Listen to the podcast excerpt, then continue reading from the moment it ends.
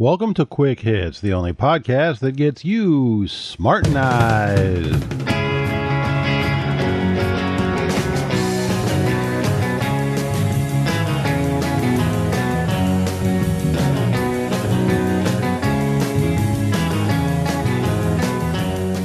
Today's episode Can I Get a Witness? It's Saturday morning, and your doorbell rings. You answer the door and find two people who are so neat and so clean that they could go into surgery without any further scrubbing. One of them says to you, Hi, I'm with a group of ministers in the area, and I'd like to share a scripture with you. He opens his Bible and reads from Psalm 37, verse 10. And just a little while longer, and the wicked one will be no more, and you will certainly give attention to his place, and he will not be. Now, he continues, this was written more than 3,000 years ago, and they're telling you here that it's just a little while longer. If it was just a little while back then, it must be really soon now, don't you think? Ah, yes, your neighborhood is now infested with Jehovah's Witnesses, going from door to door, seeking to convert you to their beliefs. Now, normally you would just say, I'm really not interested and close the door, but you're feeling a little mischievous this day, and you decide you're going to have some fun with them. You're going to engage them in a battle of wits, which you think will be easier than beating Stevie Wonder at a game of tennis. But much to your surprise, everything that you lob at them is returned smoothly and effortlessly. They have an answer to every point you make, to every objection that you come up with, and when it's all over, you get the feeling that they've gotten the best of you. How can this be? You're intelligent, you're rational, you're smartenized. What happened? If you go to a used car dealer and you expect that you're going to rip him off, well, let me tell you, folks, it's just not going to happen. Because you buy a car every three or four or five years, and he sells cars every day. And he also spends a lot of time studying techniques and tricks and ways of dealing with any objection that you have. You're simply out of your league. He's going to beat you with experience. And that's exactly what you're dealing with when you try to go up against Jehovah's Witnesses. They go to five one hour meetings a week, and two of them, the ministry school and service meeting, are designed to teach them what to do when they're out in public and preaching. The ministry school teaches them public speaking, and the service meeting, they call their door knocking going out in service, teaches them how to deal with folks like you, how to deal with objections. And they do this week after week after week. And every week they're also out there banging on doors, talking to people. Your problem was that everything that you threw at them was a standard thing, something that they've already dealt with before. So, what you really want to do is hit them with a few things that they've never heard and watch what happens. Now, they know their Bible inside and out, and they can flip back and forth and pull out as many scriptures as they want or need. But you don't have to know that. All you have to know is one particular scripture, one section of the Bible. You're going to borrow their Bible and read some scriptures at them for a change, but before you do that, you've got to set this up correctly. Ask them if it's possible to make deals with God, if you can broker a deal with the Lord. And they'll tell you, no, of course not. God tells us what to do, and we have to do it. Get them to emphatically state that no, you cannot make a deal with God. And then borrow their Bible and turn to the first book, Genesis, and flip to chapter 18 and begin reading in verse 23. This is the only scripture that you have to remember because everything that we're going to do here follows through from that. Every point that we're going to make goes through the story of Sodom and Gomorrah and Lot and all that fun stuff. In Genesis 18, God has told Abraham that he's going to destroy Sodom and Gomorrah. Now, at this point, just for setup, you might want to ask them, what was Sodom and Gomorrah being destroyed for? And they will tell you it's for unfaithfulness, unrighteousness, and lots of sexual deviation. So establish that early on because you're going to use that later. Now, with everything nicely set up, you're ready to read their Bible back at them. By the way, all these readings are from my own personal copy of the New World Translation. We strive for authenticity here. Then Abraham approached and began to say, Will you really sweep away the righteous with the wicked? Suppose there are fifty righteous men in the midst of the city. Will you then sweep them away and not pardon the place for the sake of the fifty righteous who are inside of it? It is unthinkable of you that you are acting in this manner to put to death the righteous man with the wicked one, so that it has to occur with the righteous man as it does with the wicked. It is unthinkable of you. Abraham had a lot of balls talking to God like this. Verse 26 Then Jehovah said, If I shall find in Sodom fifty righteous men in the midst of the city, I will pardon the whole place on their account.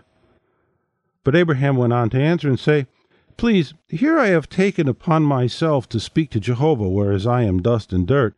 Suppose the fifty righteous should be lacking five. Will you, for the five, bring the whole city to ruin? To this he said, I shall not bring it to ruin if I find there are forty five. Then he goes on. In verse 29, he says, Suppose there are 40 found there. God says, Okay, I'll give you 40. How about 30? He keeps this up until finally he said, May Jehovah please not grow hot with anger, but let me speak just this once. Suppose there are 10 found there. In turn he said, I shall not bring it to ruin on account of the 10. So he started with 50, got him down to 10. Abraham, the father of the entire Jewish race, got an 80% discount from God. I ran this bit by a Jewish friend of mine, and his response was, he got it wholesale. So now you've established that you can, in fact, negotiate with God. Well, wait a second. You just said that I couldn't. So now, after getting them to say, no, you can't negotiate with God, you've just established that, yes, you can and you did it with their own scriptures from their own Bible. You've now shaken them. They've never heard this before, I can guarantee you this, unless they came to my house. Now, keep going. Chapter 19 says Two angels arrived at Sodom by evening, and Lot was sitting at the gate of Sodom, and he caught sight of them and said, Come on into my house. And when they got there, some gays from Sodom came, surrounded Lot's tent, and said, We want to have sex with these guys. Send them out. Lot responded in chapter 19, verse 7. Then he said, Please, my brothers, do not act badly. Please, I have two daughters who have never had intercourse with a man. Please let me bring them out to you. So now here Lot is offering these people his virgin daughters, saying, Please rape my daughters instead. He's offering up his daughters for rape. Why doesn't God have a problem with this? Let him try and give you an answer to that. And then continue on. The rest of the chapter goes into detail about the destruction of Sodom and Gomorrah with fire and brimstone. And this is a good point to bring up the question of what about the children? Obviously, it was a city. There had to be kids in there two, three, four, five year olds, six year olds. Why did they deserve to be burned and tortured? Why did they deserve this horrible death for the sins of their parents? They may come back at you with something about uh, resurrection or something like that, but don't let them off the hook. Ask them what this really says about the compassion of their God. So Lot gets away uh, with his daughters. His wife, of course, turns around to look when she'd been told not to, and she gets turned into a pillar of salt. But now Lot retreats to the mountains with his daughters, and this brings us to the end of chapter 19. Genesis 19:33 says, "So they kept giving their father wine to drink during that night. Then the firstborn went in and lay down with her father, but he did not know when she lay down and when she got up.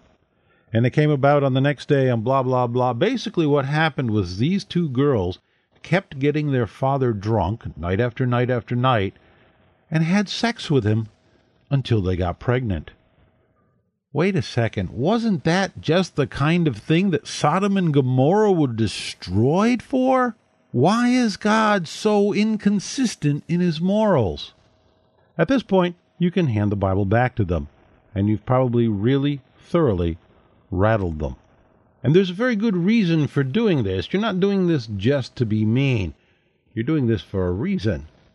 Let me give you that reason in a minute. But first, let me give you one more thing that you can throw at them. Something that, again, they've never heard before. First, you need to know a little bit about their theology, which states that Armageddon is going to come and is going to kill everybody except for Jehovah's Witnesses and maybe a few stray other good people. And then some various things are going to happen. And then we're all going to live forever on a paradise earth with no war or sickness or anything, and there'll be plenty of bacon, lettuce, and tomato sandwiches for everyone. So talk to them about it and have them tell you about how wonderful it will be that everybody is going to live forever in peace and harmony and everything is going to be sparkling and wonderful and beautiful. Then ask them, Will you have music? Of course. How about novels? Will there be novels? Yeah. How about uh, movies and theater? Will you have those too? They'll say, Yeah, probably. And then hit them with the zinger. What will the movies and the plays and the novels and the songs be about? Since there is no sickness, since there is no crime, since there is no conflict, what will the subject of our art be? You're probably going to get a dog in the freeway look on this one because this is, again, a question that no one has ever asked them, and it's something that they have never thought about. Now, the few times that I've used it, they've come back with, well, you could do a, a movie or a novel about uh, the way things were before Armageddon and yada, yada, yada. At which point I came back with, so the only thing that's interesting enough for your art is what happened before Armageddon? Nothing in this paradise earth is going to be interesting enough for movies, theater, novels, music.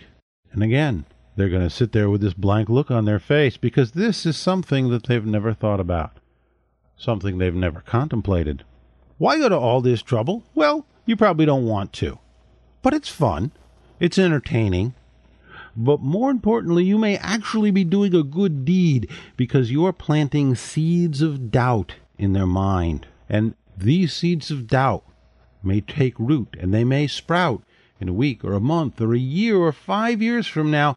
And they may wake up and say, Wow, this is all bullshit.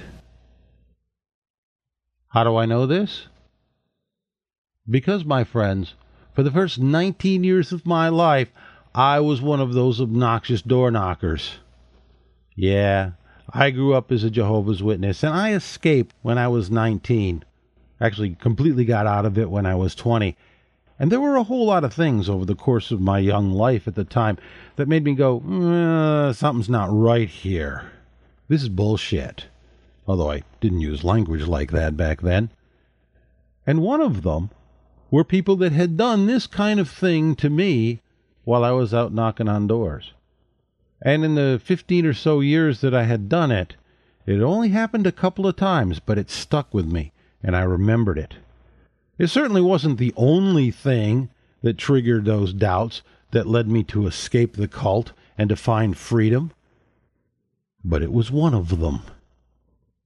And maybe, just maybe, you can help plant those seeds of doubt too.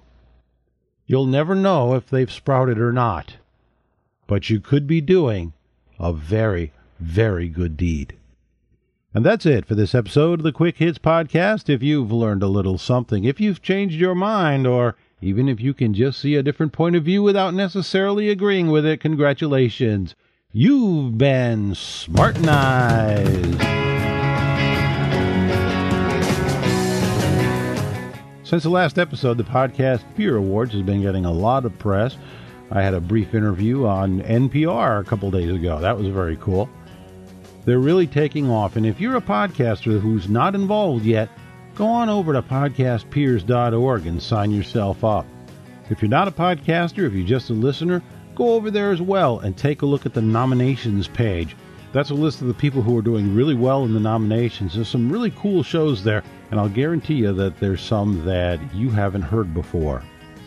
I have been getting more and more email lately, which is great. I love to hear from everybody. My email address is hitman at davehitt.com, and you can get the correct spelling of that in the MP3 tags of this file. Or you can go to davehitt.com, which is spelled with two T's, and you'll find email links all over the place there. You can also leave me a voicemail at 206 203 4488. That's 206 203 HITT, spelled with two T's, of course. And that sends me a little MP3 file of whatever message that you leave. I have a question for all of you folks. I have been doing recommended podcasts during the closing announcements. Do you find that that's really useful, or do you not care about it? Let me know what you think.